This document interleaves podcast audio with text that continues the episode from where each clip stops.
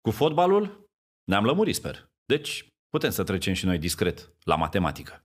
Dacă vă amintiți, în perioada când uh, erați în facultate și intrasem și eu în facultate, aveam un coleg care avea teoria ciclării. Ajungea în anul 5 și o lua de la capăt cu anul 1. Vă mai Un amintiți de domn el? în vârstă cu Da, da, un da, teanc da, de da. Îi cărți. ziceam moș bibliotecă, dacă vă amintiți. Da, și acum că mi-aduceți aminte de el, mi-aduc aminte că îmi zicea, ușor zice, să știi că eu acasă am un radio, un frigider și un dulap.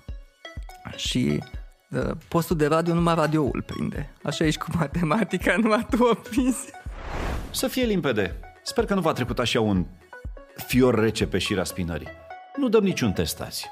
Doar nu m-am putut abține eu să nu reunesc vorba cațavencilor, clanul matematicienilor. Să le spunem oamenilor să mai juca și brigi, chiar în campionate încinse. Tenis cu piciorul Tenis pe cu piciorul, aleea da. din Grozăvești. Exact, da, acolo, da, da, da. O Și- discotecă R2, Bravo, bravo, bravo! În ce cămin ați fost? căminul D. Așadar, oferiți-mi această mică plăcere de a vă face cunoștință cu Nicușor Dan, așa cum, cel mai probabil, nu foarte mulți îl cunosc.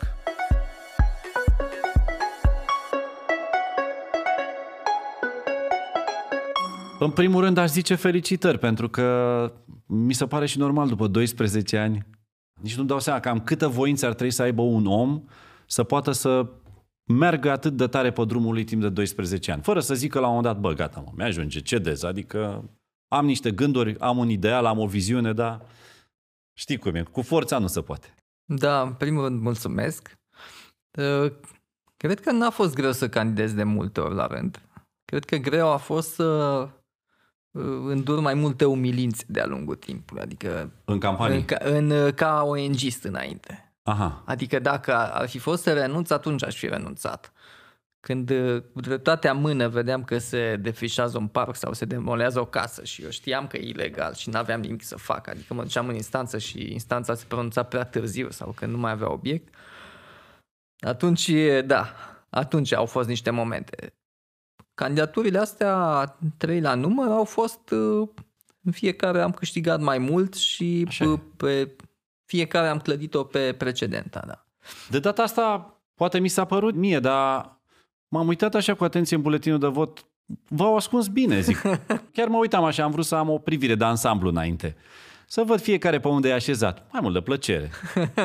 V-am văzut undeva în josul paginii, pe penultima pagină, cred, dacă mi-aduc bine aminte, și cu ocazia asta am aflat și uh, numele complet pentru prima oară, că nu știam că sunteți și Daniel în buletin.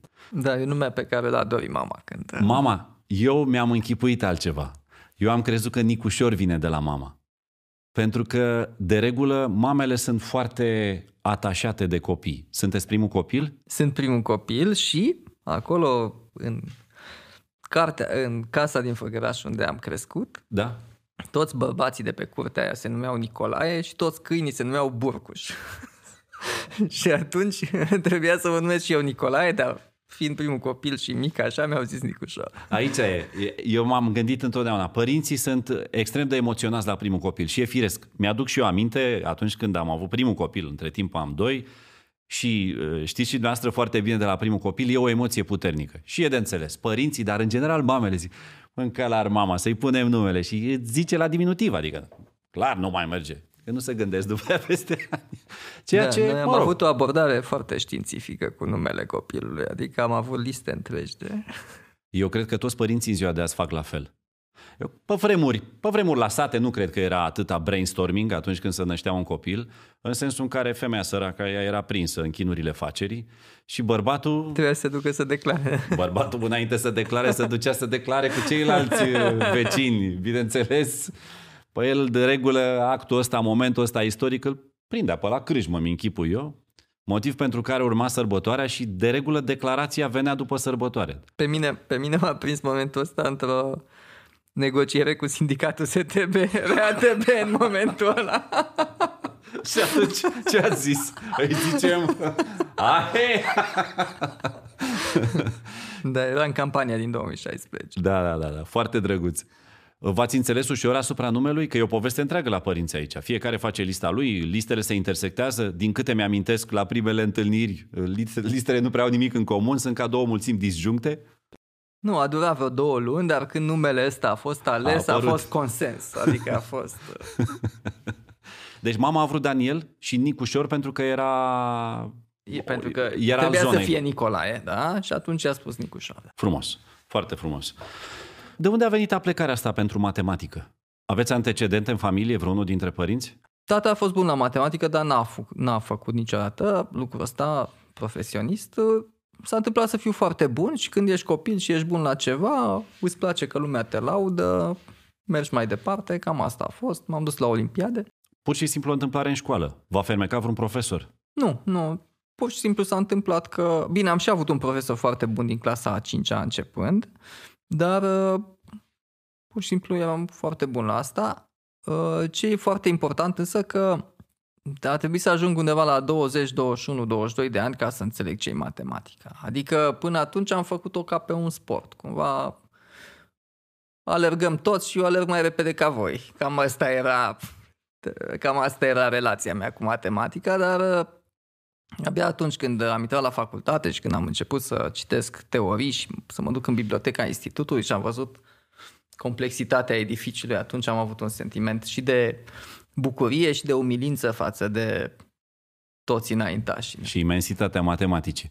Dacă vă amintiți, în perioada când uh, erați în facultate și intrasem și eu în facultate, aveam un coleg care avea teoria ciclării. Ajungea în anul 5 și o lua de la capăt cu anul 1. Vă mai, vă mai Un amintiți de domn el? în vârstă cu da, un da, da, teanc da, de da. Îi cărți. ziceam moș bibliotecă, dacă vă amintiți. Da, da, da. Tot timpul avea un teanc de cărți cu care venea pe la cursuri. Foarte binevenit altfel, pentru că au fost de multe ori cazuri când nu găseam un anumit, o anumită carte sau un anumit curs și întotdeauna el le avea, incredibil. Da, dacă mi-aduc bine aminte, dacă mi-aduc bine aminte, fusese deținut politic. Au, Deci avea nu- o problemă cumva personală, era deja foarte în vârstă și avea, făcuse, dacă nu mă înșel, nu mai țin minte, făcuse o altă facultate, dar avea ambiția să înțeleagă matematica. Dar era deja cumva prea târziu pentru el. Da, da, da. da. Era un Și- personaj, într- într-adevăr. Un personaj, da? Uh, Era cel mai bun la Scandenberg din toată facultatea. Nu știu dacă a testat și pe grupa voastră. Uh, Acum că îmi spuneți, mi-aduc aminte de povestea asta cu Scandenbergul, pentru că nu știu cum mi-a zis cineva de... Și noi ne-am pus problema pentru că el avea un sac uriaș în spate, foarte greu. Trebuie să vă gândiți că sacul ăla era plin doar de cărți, tratate de matematică, groase, grele. Și îl ridica întotdeauna că ne-am oferit noi să-i mai uh, cărăm sacul și a zis, nu, nu, stați liniștiți băieți. Și acum că mi-aduceți aminte de el, mi-aduc aminte că îmi zicea, Nicușor zice, să știi că eu acasă am un radio, un frigider și un dulap. Și uh, postul de radio numai radioul prinde. Așa ești cu matematica, numai tu o prinzi. Era, facultatea de matematică era plină de personaje spectaculoase. Nu știu cum, care au fost, că diferă puțin. Uh, Ați făcut facultatea între 89 și 92. Exact. Eu între 91 și 96 ne-am intersectat doar 2 ani. Eu la început, noastră la sfârșit. Uh, Era barul arhitecturii? Exista în 89? Bănuiesc În că da. 89 nu știu, dar în anii 90-91 sigur. Sigur, fără da. da și poate. Îl frecventați? În pauze, da, da, În da. pauze, da, da, sigur, nu în timpul orelor. Uh, Barul de la litere? Cred că e, e un pic mai târziu. Ăsta e un Babel. pic mai târziu, da. Uh, Eu acum încerc să discut subiectul ăsta Și pentru că... am- cluba, și cluba în, în 89 nu puteai să mergi în el Așa este. decât cu cineva de la arhitectură Așa care să este. te bage. Da. Așa este, da, da. Așa era regula înainte și era uh, foarte plăcut pentru că era un club exclusivist pe vremea lui Neanicu, dacă poți să te gândești la așa ceva. Chiar există povești cum într-o seară a venit la un moment dat uh, un uh, angajat de la Ministerul de Interne și a vrut să intre cu legitimația de la Ministerul de Interne și portarul nu l-a lăsat să intre. S-a uitat pe legitimație, a zis e ok, dar nu puteți să intrați. A zis sunteți cu cineva de la arhitectură? nu. Atunci îmi pare foarte rău, vă doresc o seară minunată. și au încercat să facă scandal, dar uh, mi-aduc aminte, nu mai știu cine mi-a zis povestea, Mac Popescu a închis subiectul destul de rapid pentru că asta era regula și regula era respectată. da, iată un reformator care, din păcate, la mai târziu a fost unul din artizanii acestei distrugeri urbanistice a Bucureștiului. Uh, Da, e o poveste complicată. O să ajungem și la partea asta pentru că este inevitabilă. Uh, Dar am zis, dacă tot am ajuns pe subiectul facultate, eram curios ce, ce fel de student erați atunci când erați în facultate. Pentru că eu mi-aduc aminte, erau cam două tipologii. Adică erau unii care erau genul studiu și cam atât Și restul, dacă vă amintiți, erau studenții la matematică, erau destul de zglobi așa, adică nu, nu erau persoane, personaje plictisitoare. Să le spunem oamenilor, să mai juca și bridge, chiar în campionate încinse. Tenis cu piciorul Tenis pe cu piciorul, aleea da. din Grozăvești. Exact, da, da, da, da. O discoteca R2, Bravo, bravo, bravo. În ce cămin ați fost? Căminul D. Căminul de, de la Grozăvești. Da, ăsta era un cămin în care de regulă stăteau studenții la matematică. Am avut și eu șansa să petrec ceva vreme acolo, deși eram născut în București, crescut în Mangalia, dar după aia revenit la școală în București. Dar uh, nu știu de ce era mai interesant cu colegii de la cămin. Totdeauna, da. Totdeauna. Când veneau pachetele. Aveam bucurii mici de student la ora aia. Da, vedeam meciuri împreună. Da, erați genul studios sau genul mai uh, zburdanic și, și, așa? Și, și. Adică, așa cum am spus, în liceu m-am ocupat de olimpiade, totul era, mi era la îndemână, cumva mă învârteam într-un cerc de lucruri și de idei. Da. Și când am descoperit uh, matematica adevărată la facultate, deodată am avut dorința să citesc toată biblioteca institutului, bineînțeles că era nerezonabil, și citeam foarte mult. Pe de altă parte, seara, noaptea mai... uh, Eram și noi tineri, ne permiteam. Mai umblam, ne mai documentam. Pe vremea aia nu exista internet. Mă rog, era Așa foarte este. la început. Așa este, da. Uh, nici nu știu Ah. dacă ați, ați prins. Am o poveste legată de asta. Da. Um, În anul uh, 1991 am fost în Turcia de două ori la Istanbul. Era vremea în care se făcea se fă- vinde aduceau, comerț, exact, comerț. se aduceau Așa. blugi, uh, ce se aduceau? Dulciuri, mă rog, da. Am fost o primă, prima dată am fost într-o prospecțiune așa, am cumpărat blugi și toate astea și mi-am dat seama că cel mai bine merge mohairul. Se... Fetele croșetau uh, pulovere din mohair și am, și am venit a doua oară am venit cu vreo șase saci de mohair în autocar, bineînțeles, la vamă le-am distribuit și așa. Cum se făcea atunci, am câștigat vreo 4-500 de dolari și împreună cu un prieten am cumpărat o mașină. Asta se întâmpla în Wow, uh, 1991 sau 2. cam 91, așa. da, da, da, da. da. Așa, aveam o Dacia 1100, eram printre puținii studenți care aveau o mașină. așa este. Nu prea aveau pe vremea A, aia așa studenții și- mașini. Și după aceea am plecat în Franța amândoi și mașina asta i-a înghețat apa în radiator sau ceva. Și prin anul 1994 sau 1995, Așa? Mama prietenului meu a dat această mașină șpagă pentru a-i fi făcut e-mail. Voi, voi vă dați seama acum. Vai de capul meu. Deci, începuturile internetului în România. Vă dați seama că oamenii în ziua de astăzi se trezesc și uneori eh, primul lucru pe care îl fac deschid telefonul, adică nici măcar nu aruncă cu apă pe ochi sau nu deschid lumina în baie. Pur și simplu pornesc telefonul. Vai de capul meu, da, frumoasă poveste. Nu, nu m-am gândit că se poate merge până acolo.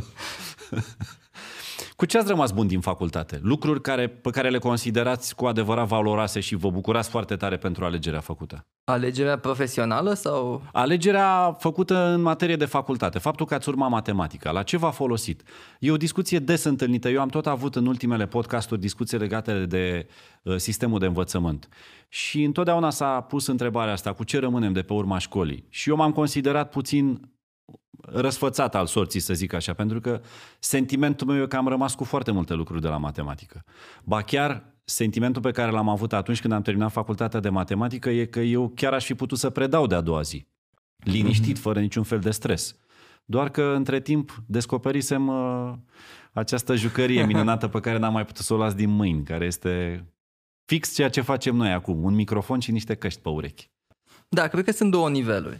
În sensul că matematica făcută, adică cercetarea matematică este un act de cunoaștere, așa cum poezia este un act de cunoaștere, așa cum pictura este un act de cu- cunoaștere, așa cum teatrul este un act de cunoaștere. Deci, în momentul în care faci uh, cercetare în matematică, descoperi în mintea ta și ai mici revelații pe care sunt absolut identice cu uh, revelații pe care le are un pictor sau un uh, poet sau un artist sau orice fel de uh, Ați descoperit cercetare. poezia din matematică. Fără discuție. Uh, Să fac uh, matematică, repet. Până la o anumită vârstă am făcut-o doar pentru ca să alții să mă laude și era o fel- satisfacție minusculă. Dar uh, după ce am făcut-o în mod serios, chiar a fost o împlinire pe care uh, matematica mi-a dat-o. Acum însă eu nu mai fac matematică în mod serios de câțiva ani, fac uh, o chestiune socială, să spunem, uh, și pe planul ăsta matematica te structurează foarte mult. Adică impulsul pe că matematica este, așa vorbim foarte grosier, este o știință de a pune în ordine lucrurile pe care le vezi în față. Și primul instinct pe care îl are un matematician când vede dezordine în fața lui e să pună în ordine. Și cred că asta e ceva ce ajută. Așa este. Poate fi însă și un mare defect dacă se insistă prea mult, mai ales acasă. Eu, mă rog, cunosc cazuri, ca să zic așa, și ăsta e un lucru pe care noi nu-l putem schimba. Oamenii trebuie să ne exact așa cum suntem. După 5 ani de facultate, între timp înțeleg că facultatea s-a redus la mai puțin, nu? Se fac 4 ani acum? Sau 3 chiar? Nu mai... Uh, cred că s-a trecut la sistemul ăsta 3 plus 2. 3 da. plus 2, da. Pe vremea noastră se făceau 5 ani, după 5 ani de facultate era imposibil să fie altfel decât extrem de ordonat, cu scuzele de rigoare, da. De mai am o poveste foarte... Da. am un uh, coleg, un prieten uh, matematician croat, care, uh, fiind cercetător, nu ai program, trebuie să fii la 9 la serviciu, trebuie să cercetezi pur și simplu și în general te duci către noapte, că atunci sigur. e mai liniște, sigur, mai sigur. așa. Și bă, omul s-a căsătorit. și a zis, uite, acum că m-am căsătorit, trebuie să am un program comun cu soția mea. Și? Și a făcut asta două săptămâni, sau să trezea, lua micul dejun împreună. împreună da. Aveau și eu o viață. Da, exact. Și după două săptămâni a clacat. nu mai era stare să... nu mai era stare să judece, nu mai era stare să facă nimic. Și a zis, uite, suntem împreună, dar hai să facem te rog, să, te rog să mă lași să mă duc pe insula mea, că eu nu mai rezist. Da. Nu e ușor cu matematician acasă, cred. nu știu că eu am unul singur cu care trăiesc zi de zi, practic, și sunt împăcat cu el. Acum n-am ce să fac.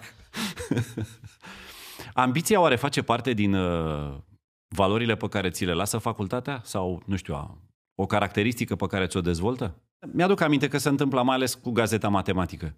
Da, deschis și dai decât o problemă așa. Și nu iese prima oară. O mai lași, o mai iei la perpelit, iar nu iese. Să face seara, te culci, e limpede că o visezi. Nu, n-ai cum să o eviți pe asta. Uh-huh. Și v-ați trezit vreodată noaptea să rezolvați o problemă? Desigur, da. Da. Deci, Dar mai mult decât atât, da, mai mult eu decât acum sunt ca un fel de terapie, verific experiențele pe care am trecut eu și îmi dau seama dacă mai am șanse sau nu.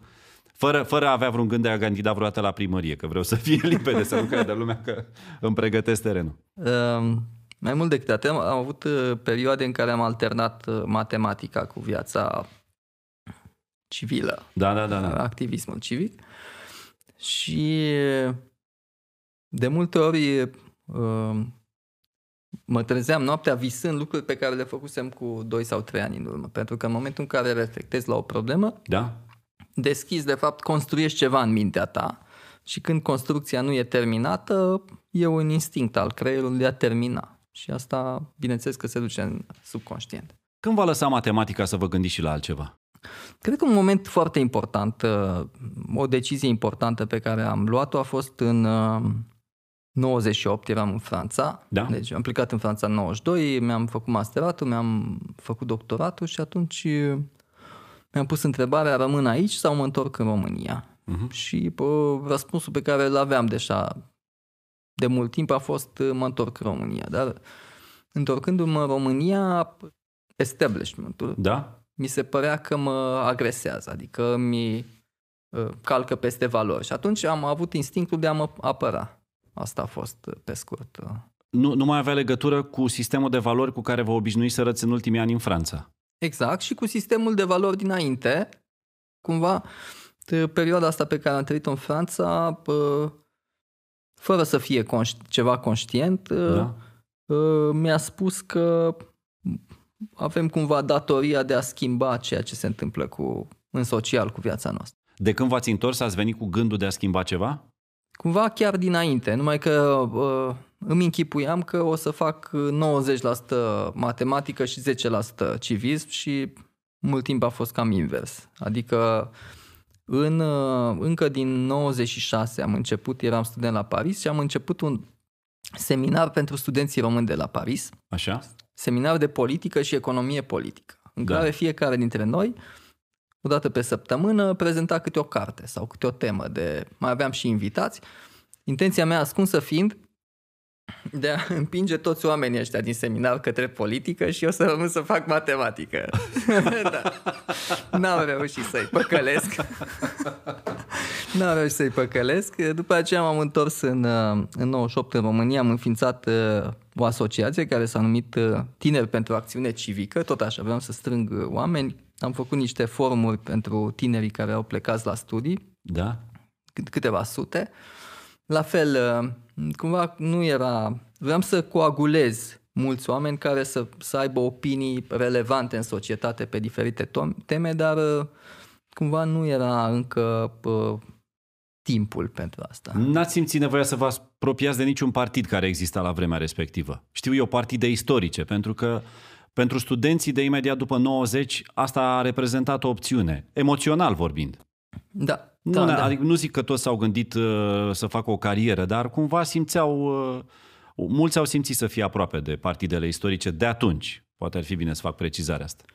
Da, uh, chiar în 99, după ce uh, mă întorsesem din Franța și uh, începusem să lucrez cu asociația asta, uh, președintele Constantinescu mi-a propus să fiu secretar de stat pentru românii din afara granițelor. Aha, Și am refuzat, pentru că uh, încă credeam că uh, poți, poți să faci și meseria ta, eram încă foarte pasionat de meseria mea de matematician, cercetător la institut și că poți să faci lucruri din afara politicului, activând în zona civică.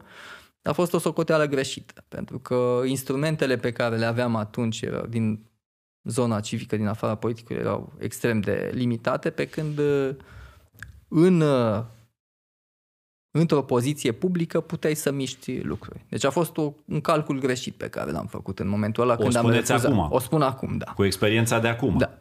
Pentru că există într-adevăr, uh, cred că încă mai există în România uh, discuția asta, când se pomenește cuvântul politică, brusc oamenilor li se încordează mușchi pe față. Uh, Devin imediat, e, parcă îi și vezi cum pun un pas înapoi și zic politică, nu, nu, nu, stai puțin. Eu nu discut politică, eu nu fac politică, politica nu e în regulă.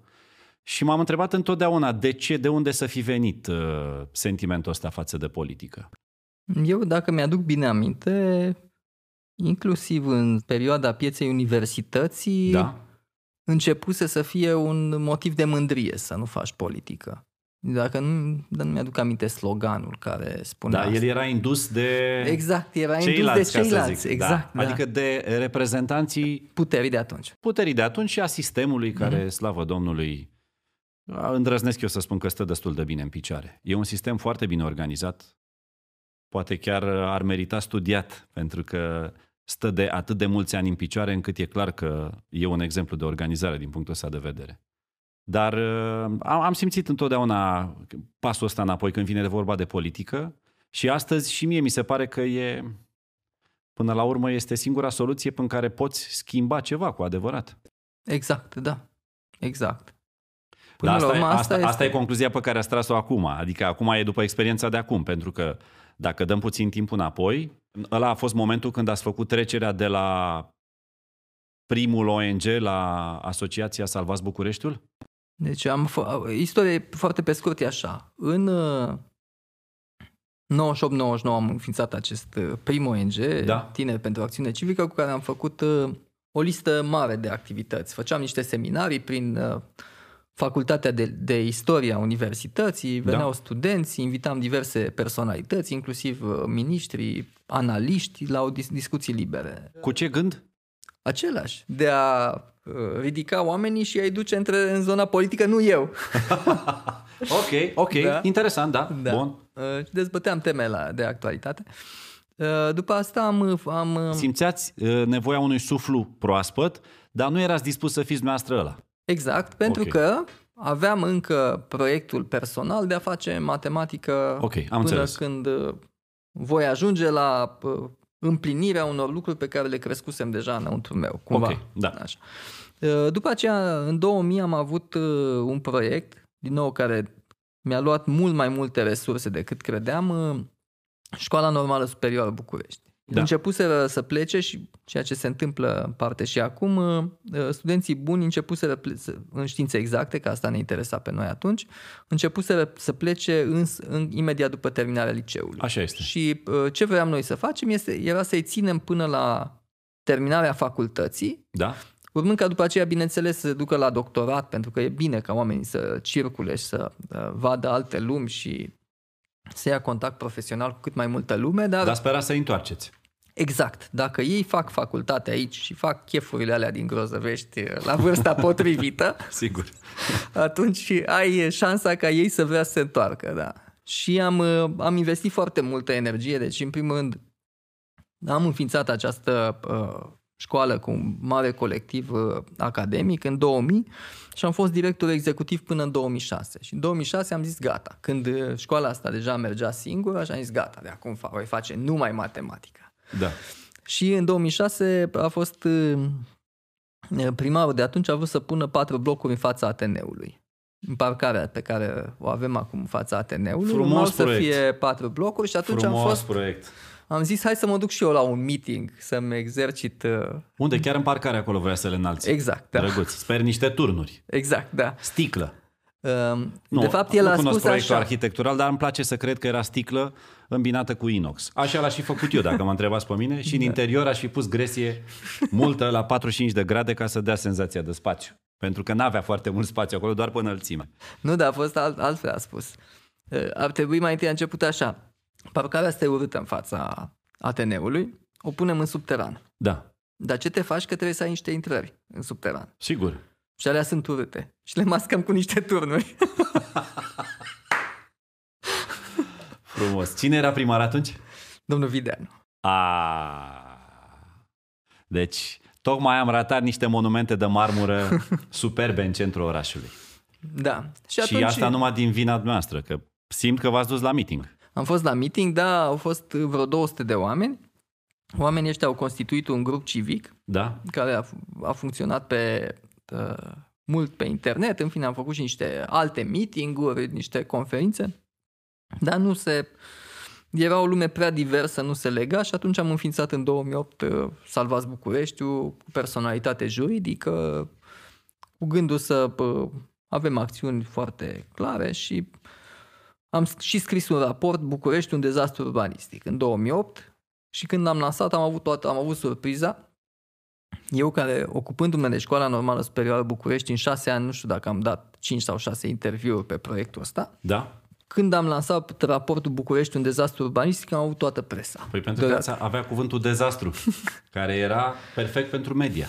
Da. Și, uh, bineînțeles, răspundea la o problemă, pentru că lumea a început să se perceapă ce se întâmplă, că se demolează case, că se uh, defrișează parcuri, că se fac construcții nepotrivite între case și asta a fost începutul. Pot să vă întreb câți oameni sunt în Asociația Salvați Bucureștiu? Ce înseamnă ea de fapt? În momentul de față, formal sunt trei oameni. Da. Și în jurul ei, ea colaborează cu alți 5-6, cam asta e. Cam asta e toată povestea. Am ajuns în prezent, ca să zic așa. Nici nu-mi dau seama dacă e momentul să vă invidiez sau, din potrivă, să mă îngrijorez numai la gândul că de când intrați în primărie, practic? Peste vreo 10-12 zile. O să vă aștepte o viață în care sigur nu o să vă plictisiți. Am aflat și câteva nume care au reușit să pătrundă în Consiliul General, deci entertainmentul este asigurat. O să aveți întâlniri cu Consiliul General, bănuiesc de multe ori, nu? O dată pe lună obligatoriu și de câte ori e nevoie da. ședințe extraordinare. N-are rost să semnalez nicio personalitate acum, pentru că o să le remarcați imediat ce veți păși în sală, dacă nu le găsiți deja acolo. Dacă le găsiți deja acolo, o să se audă probabil de pe culoar. Deci, uh, sigur o să fie plăcere. E cum e Bucureștiul astăzi, dacă atunci când ați format uh, Asociația Salvați Bucureștiul era un dezastru, astăzi uh, nu știu dacă are rost să mai căutăm un epitet. Sunt atât de multe lucruri care vă așteaptă la rând, încât nici nu știu cu ce să începem mai degrabă. Traficul, urbanismul, lipsa spațiilor verzi, primăria are și un, uh, deține și un record în materie de număr de angajați.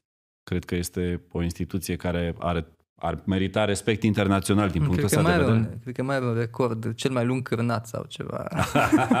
Bine, astea fac parte din uh, deliciul ultimilor ani, sigur. Dar de fapt ce zic eu ultimilor ani? Pentru că întotdeauna primăriile în general, uh, cred că dacă nu s-ar fi inventat uh, cartea asta a recordurilor, Guinness Book, cred că primăriile erau și astăzi lovite greu de tot, pentru că nu știu cine ar fi luat în calcul toate drăciile astea, cel mai lung cârnat, cel mai lung mic, cea mai lungă, nu știu, rochie de mireasă, voal, au fost toate trăznăile pământului. Da, legat de asta vreau să spun că... A, deci vă așteaptă o moștenire de vis, pe scurt. Da, da, da. Vreau să spun că uh, lucrul cel mai important pe care l-am făcut uh, cu Asociația Salvați București este că pe zona urbanismului am uh, limitat proporțiile dezastrului. Adică e clar că nici acum uh, lucrurile nu sunt uh, deloc în regulă, numai că nu mai e posibil acum să vezi un catedral plața. Ceea ce în anii în care noi am început era perfect plauzibil. Adică Da, se putea orice, vedea. oriunde, da. În momentul ăsta, în fine, sunt uh, în multe locuri și multe lucruri care nu, nu sunt în regulă, dar totuși nu, nu de proporțiile de atunci. Dar ansambluri rezidențiale pe străzi foarte înguste, care nu iau deloc în calcul faptul că dacă ai 200 de apartamente, ai imediat și 200 de mașini, care sigur vor fi parcate în subteran. Slavă Domnului, măcar am depășit faza asta. Că până acum se făceau blocuri cu 200 de apartamente, dar fără parcări aferente. Mm-hmm. Da, Era lăsat așa, bă, vă descurcați, adică... da, numai că nu există și obligația ca dezvoltatorul să vândă și locul de parcare. Sunt foarte multe ansambluri rezidențiale în care ele au locuri de parcare, numai că uh, rezidenții nu cumpără și locul de parcare. Pentru că dezvoltatorul nu e obligat să le vândă? Nu e obligat să le vândă, da. Frumos. E, întrebarea mea e următoarea. Când se construiește un, ans- un astfel de ansamblu rezidențial, cel care dă aprobarea s-a gândit vreodată vreo clipă la faptul că un ansamblu rezidențial generează un trafic în plus pe o stradă, care nu mai poate fi lățită pentru că ea are case stânga-dreapta? Teoretic, lumea noastră, lumea în care noi, lumea administrativă în care noi trăim e perfectă. În sensul că există o comisie de circulație în primărie, Da. există o direcție de trafic în primărie, fiecare din astea se pronunță pe fiecare din uh, Da? uh, proiectele astea, noi, da? da. Există o agenție de protecție a mediului, există în cazul în care ești într-o zonă istorică un aviz al Direcției pentru Cultură care e subordonată Ministerului. În practică însă fiecare din instituțiile astea uh, nu funcționează cum trebuie. Nu mai vorbesc de instituțiile de control, prefect, inspectorat de stat în construcții, poliția locală. Deci, în Și de asta- continuare, e un perfect sat fără câini, ca să zic așa. Da. Nu de amplitudinea celui din 2006-2008, dar Da. încă, În încă continuare, de... în continuare e vis. Ce credeți astăzi despre rezolvarea problemei traficului în mod real? O să încep din nou cu o poveste. Da? Este un uh, mare urbanist contemporan pe nume Jan Gell. Da? Este un danez, cel care a făcut Copenhaga așa cum este ea azi. Și asta în urmă cu 30 de ani. Și după ce a avut un mare succes cu orașul Copenhaga, s-a dus în multe orașe și le-a schimbat viziunea despre mobilitate în general. Și a venit uh, de două ori în București, a făcut niște conferințe și într-una din vizitele astea s-a întâlnit cu noi ong În urmă cu vreo 5-6 ani se întâmpla. Și la masa asta pe care am avut-o, l-am întrebat uh, sincer, credeți că se poate rezolva problema traficului din București? Și el ne-a spus uh, să știți că eu am lucrat cu multe primării și prima întrebare când intram în birou primarului, Da? mă întreba, sincer, credeți că noi putem să rezolvăm problema traficului din orașul nostru? și răspunsul este că da. Adică ceea ce noi trebuie să facem... El a zis că da. El a zis că da. Mi-a fost frică să nu fie ca în bancul ăla cu peștișorul fermecat, care se întâlnea în ziua de dinaintea, în sâmbătă de dinaintea alegerilor locale cu Gabi Firea. Și Gabi Firea îi spunea, aș vrea să am din nou 14 ani. Gabriela, nu se poate. Viața e una singură, merge înainte. Eu cred că ai avut o viață frumoasă, te așteaptă în continuare o viață frumoasă, uh, cerem altceva. Bun, dacă asta nu poți, atunci aș vrea să câștig un nou mandat la primărie. La care peștișorul se uită la ea și zice, auzi, la ce vârstă ziceai că vrei să te întorci? Așa și cu traficul ăsta. Da. Deci, pe scurt, noi trebuie să copiem ce au făcut alții în alte orașe înainte. Trebuie să creștem volumul de transport public. Da? Și trebuie să creștem funcționalitatea de transport public. Bun. Pentru că trebuie ca omul, nu trebuie să-l iei cu forța din mașină, să-l Nu. muți în transportul public, pentru că nu o să reușești asta.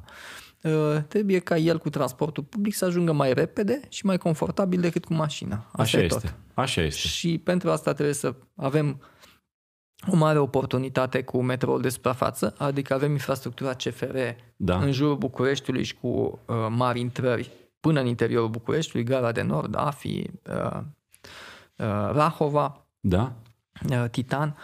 Uh, deci uh, asta înseamnă practic, și putem să o facem în patru ani, să triplezi lungimea metroului actual cu un fel de săgeți albastre care circulă pe instru- infrastructura CFR existentă. Ok. Și Putem- ele trebuie să arate într-un fel și să circule într-un fel, astfel încât să devină o alternativă reală Mhm. și să-i determine pe oameni să renunțe la mașinile personale și să vadă că renunțând la mașinile personale le e mai bine. Da. Pentru că dacă le va fi mai rău, se vor întoarce în secunda Evident. 2 la mașinile Evident, personale. da, da, da. Uh, Trebuie să reabilităm uh, liniile de tramvai astfel încât viteza tramvaiului să fie corectă. Pentru autobuze, troleibuze trebuie să Liniile astea de eliberăm. tramvai nu știu de ce am impresia că tot timpul se deteriorează. Adică întotdeauna am, am considerat că e o afacere foarte bună linia de tramvai. Pentru cel care trebuie să o repare, bineînțeles. Da. Pentru municipalitate, m, nu știu dacă e întotdeauna aici, dumneavoastră vă pricepeți mai bine. Da, dar eu- pare că ele tot timpul trebuie reparate. Nu, e o diferență între a le cârpi și a le uh, reface pe tehnologia corectă, ceea ce înseamnă că trebuie să te duci să sapi până la un metru sub pământ ca să pui toate straturile necesare și astfel încât uh, și viteza și uh, trepidațiile pe care le dai clădirilor din jur să fie corespunzătoare. Deci la liniile de tramvai putem spera că la un moment dat se vor face și chiar o să și țină? Da. Să fie da. cum sunt liniile Mai de tramvai mult la decât- München, de exemplu? Mai mult decât atât, există bani europeni pentru asta și achizițiile de tramvaie sunt condiționate pe bani europeni de tramvaie, sunt condiționate de refacerea Ok. corectă a liniilor de tramvaie, Ok. ceea ce noi trebuie să facem până în 2023, că altfel pierdem bani. Ok. Deci metrou ușor, tramvai. Da, metrou ușor tramvai, Autobuze? autobuze, troleibuze pe bandă unică, cât mai multă și acum o să începem o analiză linie cu linie care sunt acele mașini care sunt parcate pe prima bandă care împiedică realizarea benzii unice Da? și pentru asta trebuie să, bineînțeles, să găsim o alternativă Unde să parcheze? Exact, da. Așa, da? Uh, Și putem să discutăm uh, de asta. Semaforizarea inteligentă e o chestiune care este extrem de, uh, pe cost-beneficiu, e cea mai interesantă dintre toate. Uh, Pentru că există tehnologie cu camere incorporate în semafoare care iau decizie în timp real, Da. adică în funcție Mamă. de cât Văd e deja coada. discuție. Ne filmează ăștia și din telefon, e clar. Și din semafor s-a terminat. E clar. Uh, Inclusiv vede GPS-ul de pe tramvai sau de pe autobuz și îi dă prioritate, logic, pentru că transportă mai mulți oameni. Deci toate aceste lucruri uh, pot să facă uh, transportul public să fie, una, să reducă traficul, doi, transportul public să fie cu adevărat uh, interesant. Și, mai bani vreau pentru să- așa ceva? Că toate astea sunt... uh, Am, pe o, metrou de am suprafață. și o, o mașină acolo, pot să o aduc să tragem de ea dacă e nevoie. Pe metrou de suprafață, pe semaforizare, pe reabilitare linii de tramvai, Da? pe achiziții de tramvaie și de autobuze electrice există bani europeni și există promisiunea uh, de la Ministerul Finanțelor că ajută Bucureștiul să ia un împrumut pentru cofinanțare. Deci sunt pe- lucruri pe care uh, putem să le facem și mai vreau să înțeles. adaug niște chestiuni care, care sunt par triviale, dar nu sunt deloc. Așa? Trebuie pur și simplu să facem curățenie în uh, troleibuz, uh, autobuz, tramvai, Da? adică ele să fie curate Da, ar fi de preferat, sigur. și trebuie să montăm uh, aer condiționat în cele care nu au. Pentru că dacă vrei să duci să, ca omul să aibă să aleagă să ia transportul public, Trebuie să el fie trebuie cel să, puțin la fel de, măcar aproape la fel de bine cât e în mașină. Exact. Trebuie, și, și în plus trebuie să ajungă la ora la care că nu poți să ratezi dacă începi serviciul la ora 9, nu poți să ratezi ora asta 9 în 3 zile din 5 pe săptămână că n-a venit autobuz. Așa este. Așa este. Mergeau bine autobuzele și pe vremuri, să știți, acum în ultimii patru ani, dar doar în niște clipuri promoționale pe YouTube. Am discutat și eu despre ele într-un material. O să și pun un link aici mai sus pentru cine nu l-a văzut încă. Așa, dacă vrea să vadă ce a, ce a ratat, ce a pierdut, că au fost zile de aur pentru transportul în comun din uh, orașul nostru. Spuneți-mi, bicicletele și trotinetele ar putea să reprezintă o alternativă reală pentru fluidizarea traficului? Da, sunt un mare, sunt un mare fan și uh, din nou, nu e o chestiune de distracție. Pur și simplu o chestiune care rezolvă mobilitatea. Sunt mulți oameni care ar face asta și pentru că ajung mai repede și pentru că... O fac și acum, dar e foarte riscant. Da. Trebuie să existe uh, piste de biciclete care să fie separate și de pieton și de traficul auto. Așa Asta este. este soluția. Măcar teoretic există spațiul ăsta să le putem uh, integra? Spațiul pentru pistele de biciclete e în strânsă conexiune cu locuri de parcare și asta este una din uh, problemele cele mai mari și mă întorc puțin la ea. În momentul de față, multe din uh, benzile marilor bulevarde, nu mai vorbesc de străzile secundare, sunt ocupate de mașini parcate legal. Așa e. Pentru ele trebuie să găsim o alternativă, pentru ca să parcheze legal în altă parte, puțin mai departe eventual. Și există alternative, există contracte cu privați care au deja alte parcări, cum sunt uh, marile centre comerciale, în care multe, multe dintre ele sunt uh, parcările trei sferturi goale. Există Seara. posibilitatea de, și peste zi, sunt Da. da? absolut goale, da. Există posibilitatea de resistematizare a străduțelor mici, pentru că dacă tu ai mașini parcate longitudinal și două sensuri, dacă treci la un singur sens și pe o bandă, pe o parte parchezi transversal, câștigi deodată câteva zeci de locuri de parcare. Sigur. Trebuie să ridicăm, sunt vreo de ordinul 50-60 de mii de mașini abandonate pe domeniul public, asta înseamnă evident când le ridicăm pe astea uh, locuri de parcare suplimentare, deci sunt și unde este absolut necesar construcția de parcări, bineînțeles. Nu peste tot, că e costul Ar ar putea fi funcționa uriaș. aceste parcări mari de la intrarea în orașe unde există metrou și dacă metrou ar funcționa sau transportul în comun, dar să funcționeze real toată povestea asta. Am prezentat o, un plan pentru 15 astfel de mari parcări, inclusiv amplasamentul și conexiunea lor cu transportul Deci public. și, și considerați că pentru e- asta povestea e realistă. și pentru asta există bani europeni, da. Ați câștigat, cred, uh, câteva voturi bune legate de pasajul ciurel ăsta. A devenit și subiect de bancuri. M-am trezit și eu într-o dimineață vorbind despre altceva care ducea nicăieri și am zis că e precum pasajul ciurel. Deci a prins povestea asta, nu știu cine a dat-o, dar a prins-o. Acum e o investiție făcută. Uh-huh. E ca și Catedral Plața asta de a spomenit-o. Uh-huh. Există vreo soluție pentru investiția asta ca ea să aibă o noimă, să folosească în cele din urmă? Da, nu o să folosească cât a costat. Adică banii aia puteau să fie folosiți mult mai bine pentru altceva, dar orice lucrare de infrastructură te ajută în principiu. Trebuie doar să facem un studiu de trafic local, eh, ceea ce înseamnă configurări de intersecții de semafoare, astfel încât eh, lărgiri de accese către eh, acest pod, astfel încât eh, investiția să fie utilă. Pe mine mă spăimântă de câte ori aud uh, povestea asta legată de investiție că a costat mai mult decât a făcut. Mă întreb dacă nu cumva ne vom tot întâlni cu povestea asta.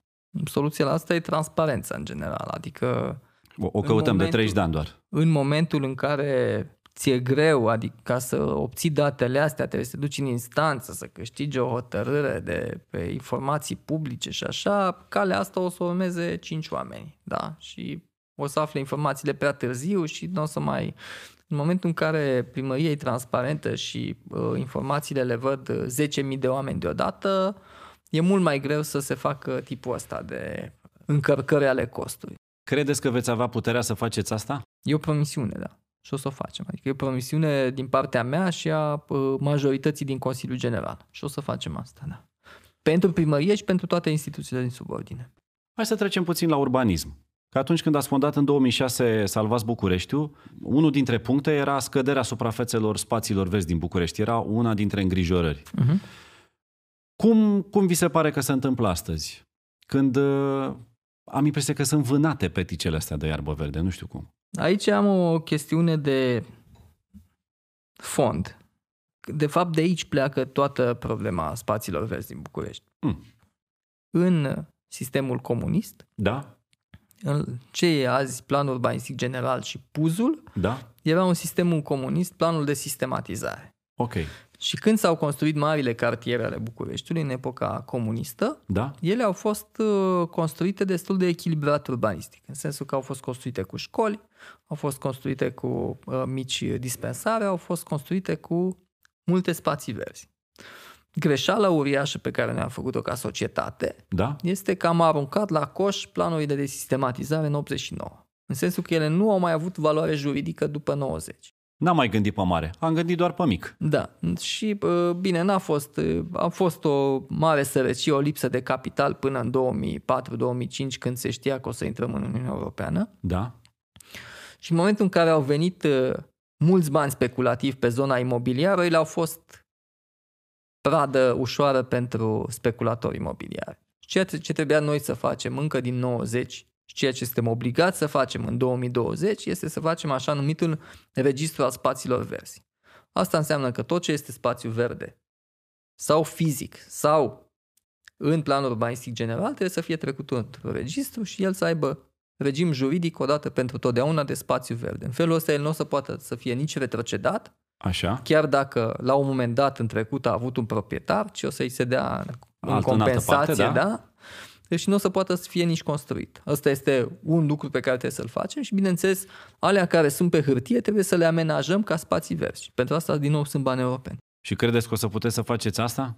Fără discuție. da. Cunoscând puterea celor care se ocupă cu tot ce înseamnă imobiliare. Fără discuție este o promisiune pe care e o chestiune din nou de competența Consiliului General, dar există promisiunea majorității care mă susține.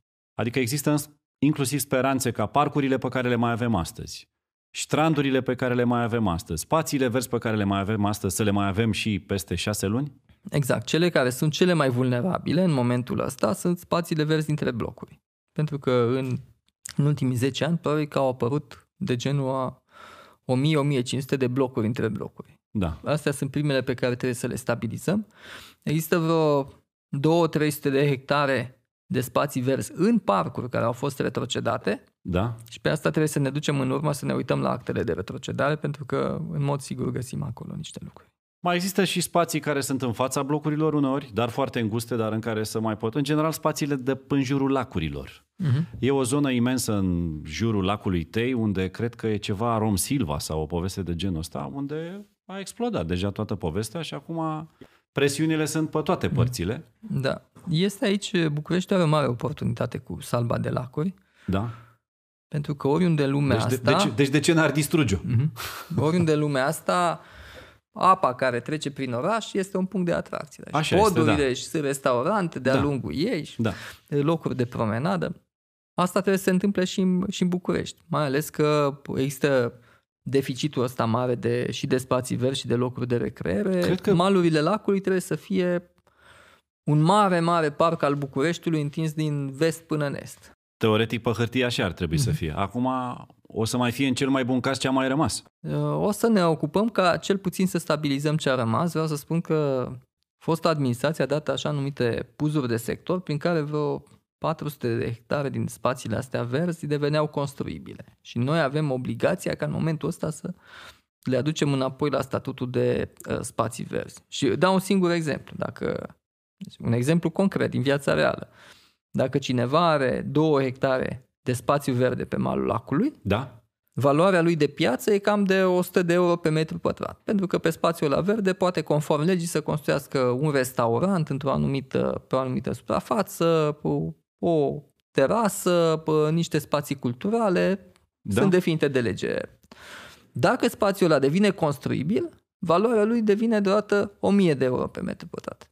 Deci cineva care avea 2 hectare înainte putea să vândă acel spațiu verde cu 2 milioane, Da? după ce a devenit construibil, putea să-l vândă cu 20 de milioane. Sigur. Diferența E, e substanțială. consistentă. Da. Consistentă, da. Asta, din păcate, s-a întâmplat, trebuie să ducem înapoi. Pare că nu s-a gândit nimeni că și ei trăiesc tot în țara asta. Și la un moment dat, tot în orașul ăsta, tot în orașele astea. Și toți, cu toții ne vom sufoca, adică nu va fi mai bine pentru ei. Întotdeauna m-am întrebat cum, cum, au, cum au gândit ei în perspectivă, dacă au gândit în perspectivă. Nu cred că au gândit în perspectivă. Ziceți că s-au gândit doar la moment. Au văzut doar cifrele, Mm-hmm. cifrele Oportunitatea, da. oportunitatea, le-au luat Dumnezeu mințile, hai, pe bani mai mulți. Dar vreau să adaug la chestiunea Sigur. asta privind urbanismul, că sunt un fan al dezvoltării. Adică orașul ăsta are nevoie de locuințe suplimentare, are nevoie de spații de birou suplimentare, are nevoie de centre de conferințe, are nevoie de săli Oh, polivalente, de fără săli de discuție. sport, de toate lucrurile astea. Numai că dezvoltarea asta trebuie să fie făcută Cu cap. organizat, cu știința care se numește urbanismul, echilibrat, astfel încât să ai un mix și de locuri de muncă și de uh, locuire, astfel încât oamenii să nu traverseze orașul ca să meargă la job. Evident, București trebuie dezvoltat. Uh, Aș vrea să revin puțin la povestea cu echipa. Uh-huh. Pentru că nu știu de ce întotdeauna v-am perceput așa ca pe un uh, cowboy care încearcă, e singur pe cal și încearcă să le facă pe toate. Uh, inclusiv în această campanie nu am avut sentimentul că sunt foarte mulți în spatele noastră. Erau emoțional, poate că unii vă susțineau, inclusiv financiar, dar așa la pus umărul n-am simțit o echipă uriașă. Aveți o, o echipă în spate? Există. În primul Da. rând că există trei partide care m-au susținut în campania asta, oficial, inclusiv fizic s-au dus pe teren și au împărțit uh, pliante. N-a fost perioada cea mai propice pentru o campanie om la om pentru că suntem într-o Sigur. criză medicală, dar nu. Există trei partide și există, repet, specialiști care sunt gata să vină și o să-i vedeți în curând în echipa primară. Ați discutat deja cu ei? Sunt obligați să fac concurs public și A, fără dar discuție. am promisiunea ca ei să, că ei se vor prezenta la concurs. Deci sunteți mai degrabă un om de echipă și nu neapărat un one-man show. Sunt un om de echipă și am dovedit asta și când am înființat uh, școala normală și când am înființat uh, USB-ul care a devenit USR-ul. Acum știți că lucrul care vă o să vă apese cel mai tare în perioada asta este legat de așteptări. Poate nu dau exemplu cel mai potrivit, dar l-am auzit în uh, seara alegerilor, atunci când au apărut exit polurile, pe Ion Cristoiu, amintindu-și ce s-a întâmplat atunci când uh, a trebuit să facă cotidianul și toată lumea aștepta să refacă din nou evenimentul zilei. Dar știți că găina naște pui vii odată, adică trebuie inventate alte bazaconii, dacă vrei, genul ăsta de succes. Aș minți să spun că sunt așteptări doar de patru ani. Oamenii tot visează în România de 30 de ani. Și visează la... Nu cred că visează la lucruri uh, aberante, visează doar la normalitate. Visează la momentul în care, de exemplu, noi vom depăși această paradigmă în care trăim de 30 de ani încoace, aplecarea acestui sistem care conduce România către trei valori tradiționale, care se cheamă cumetrii, combinații și corupție. Mi se pare că atâta timp cât aceste trei valori vor coexista într-o perfectă înțelegere între ele, putem să discutăm noi aici matematic, nematematic, să intersectăm mulțimi, să ne bucurăm de tetraedre regulate și așa mai departe. Nu, nu cred că o să ajungem nicăieri. Uh-huh. Iar așteptările pe care le simt eu personal acum sunt legate de faptul că toți cei care v-au votat pe dumneavoastră v-au investit uh, mai mult decât în postura de primar general. Uh, Cred că v-au investit într-un concept, care conceptul ăsta înseamnă altceva, adică gata cu astea trei. Uh-huh. Credeți că o să Exact. faceți față distracției, ca să zic așa? Exact, exact uh, și am spus-o explicit uh, la un moment dat. De fapt, uh, campania asta a fost despre valori. Adică despre așteptarea unei întregi clase de oameni pe niște, va- pe niște valori sociale care sunt onestitate, demnitate, cinste, profesionalism, ierarhii bazate pe valori, uh, într-o luptă cu niște găști care au pus put- mâna pe putere și care încearcă să impregneze alte valori. E Și- un exercițiu pe care îl stăpânesc. Această combinație pare că le-a intrat românilor în sânge.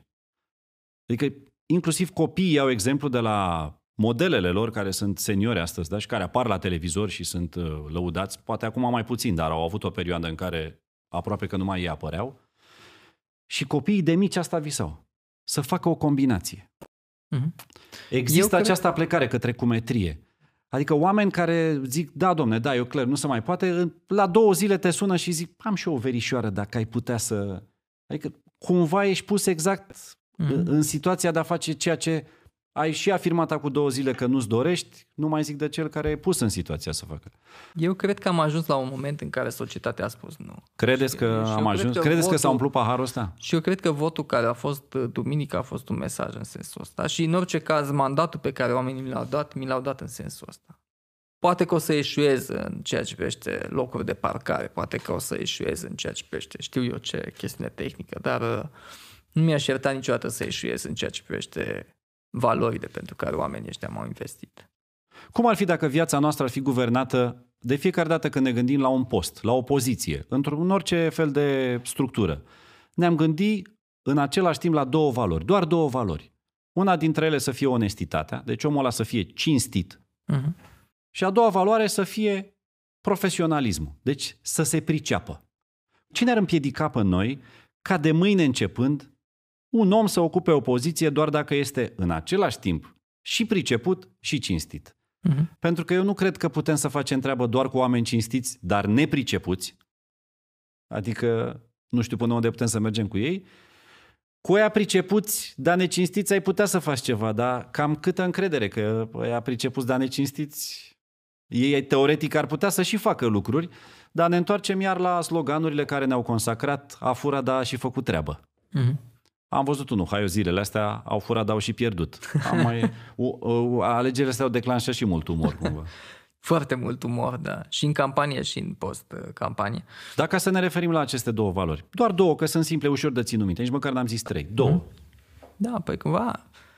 Uh, în momentul în care în zona privată, când există competiție, ești cumva obligat să te duci către valorile astea, ca să supraviețuiești în competiție. Da? da. Și uh, eu sunt foarte optimist în ceea ce privește București. Pentru că orașul ăsta, oamenii acestui oraș au o energie, sunt oameni muncitori, creativi, pentru că au reușit în zona privată și au reușit în multe zone, în academic, în cultural. Și Așa eu... mie nu de oameni ăștia mi-e frică. Eu în oamenii ăștia cred. Hm. Eu nu i-am văzut niciodată pe oamenii ăștia angrenați în, în, în sistem. Exact asta Pentru este. că sistemul i-a ținut tot timpul departe. Exact asta, exact asta este miza acestui Dar mandat. partidele care există în momentul de față în eșicherul politic fac parte din acest sistem. Mm-hmm. Și întrebarea mea este, nu credeți că o să sune un telefon la un moment dat și o să fie în contradicție cu aceste două valori? Nu mi s-a condiționat niciodată susținerea de aceste telefoane pe care Normal. Probabil că o să le primesc. Nici, dar pe nici care eu, pot să nici le... eu n-aș fi condiționat asta. Aș, n-aș fi zis nimic. Aș fi zis, Nicușor, tată, care credem în tine, dă înainte. Am uh, toată legitimitatea să le refuz. Dar noi facem parte dintr-o generație, amândoi, e o diferență mică de vârstă între mm. noi, facem parte amândoi dintr-o generație care a fost crescută cu frică. Poate că dumneavoastră ați fost mai norocos acasă, dar uh, eu mi-aduc aminte de generația noastră și am puterea să recunosc asta, că am auzit de foarte multe ori, nu pune mâna, nu spune aia, nu fă aia. Inclusiv la școală, am fost educați foarte mult cu frică. Așa ceea ce... este. Ceea ce e un reflex pe care mă străduiesc din răsputeri să nu-l imprim către copilul meu. Către copilul meu. Exact același lucru îl fac și eu cu copiii mei. Însă, în același timp, eu recunosc că acest reflex există la mine. Uh-huh. Și că unul dintre cele mai dificile exerciții pe care trebuie să le rezolv în fiecare zi și pe care nu reușesc întotdeauna să le rezolv, este să spun nu. Și poate că nu puține din, hai să spunem așa între ghilimele, compromisurile pe care le-am făcut în viață, mai mari sau mai mici, de multe ori n-au fost legate de faptul că nu aveam noi moralitate sau că nu ne gândeam la urmări, ci la faptul că nu aveam puterea să spunem nu. N-ați simțit asta niciodată în viață? Am simțit această presiune. Din fericire, uh, sunt un om uh, matur în momentul ăsta și uh, am o mare responsabilitate pentru oamenii aia care s-au, s-au dus să mă voteze. Și tocmai uh, cu responsabilitatea asta fizică, reală, uh, o să acționez. Pentru că altfel ar însemna să le înșel așteptările și ar însemna ca toată lupta mea de până acum să fi fost în zadă. Greuț. Trebuie să recunoaștem că de data asta nu i-a picat tocmai ușor. Cum mă rog, prea ușor nu cred că o să-mi fie nici mie printre comentarii la cât de polarizate sunt opiniile în ziua de astăzi. Dar plăcerea rezolvării e întotdeauna direct proporțională cu gradul de dificultate al exercițiului. Deci, liber la comentarii. Să nu uit, îi mai rog încă o dată pe cei cinci finaliști care n-au răspuns încă la întrebarea finală să urmărească cu atenție măcar finalul podcastului cu Micuțu și să răspundă exact acolo, într-un comentariu, la acea postare pe YouTube, adăugând neapărat hashtag finala. E ultima strigare să ne înțelegem bine. Oricum ar fi, săptămâna viitoare extrag inevitabil marele câștigător.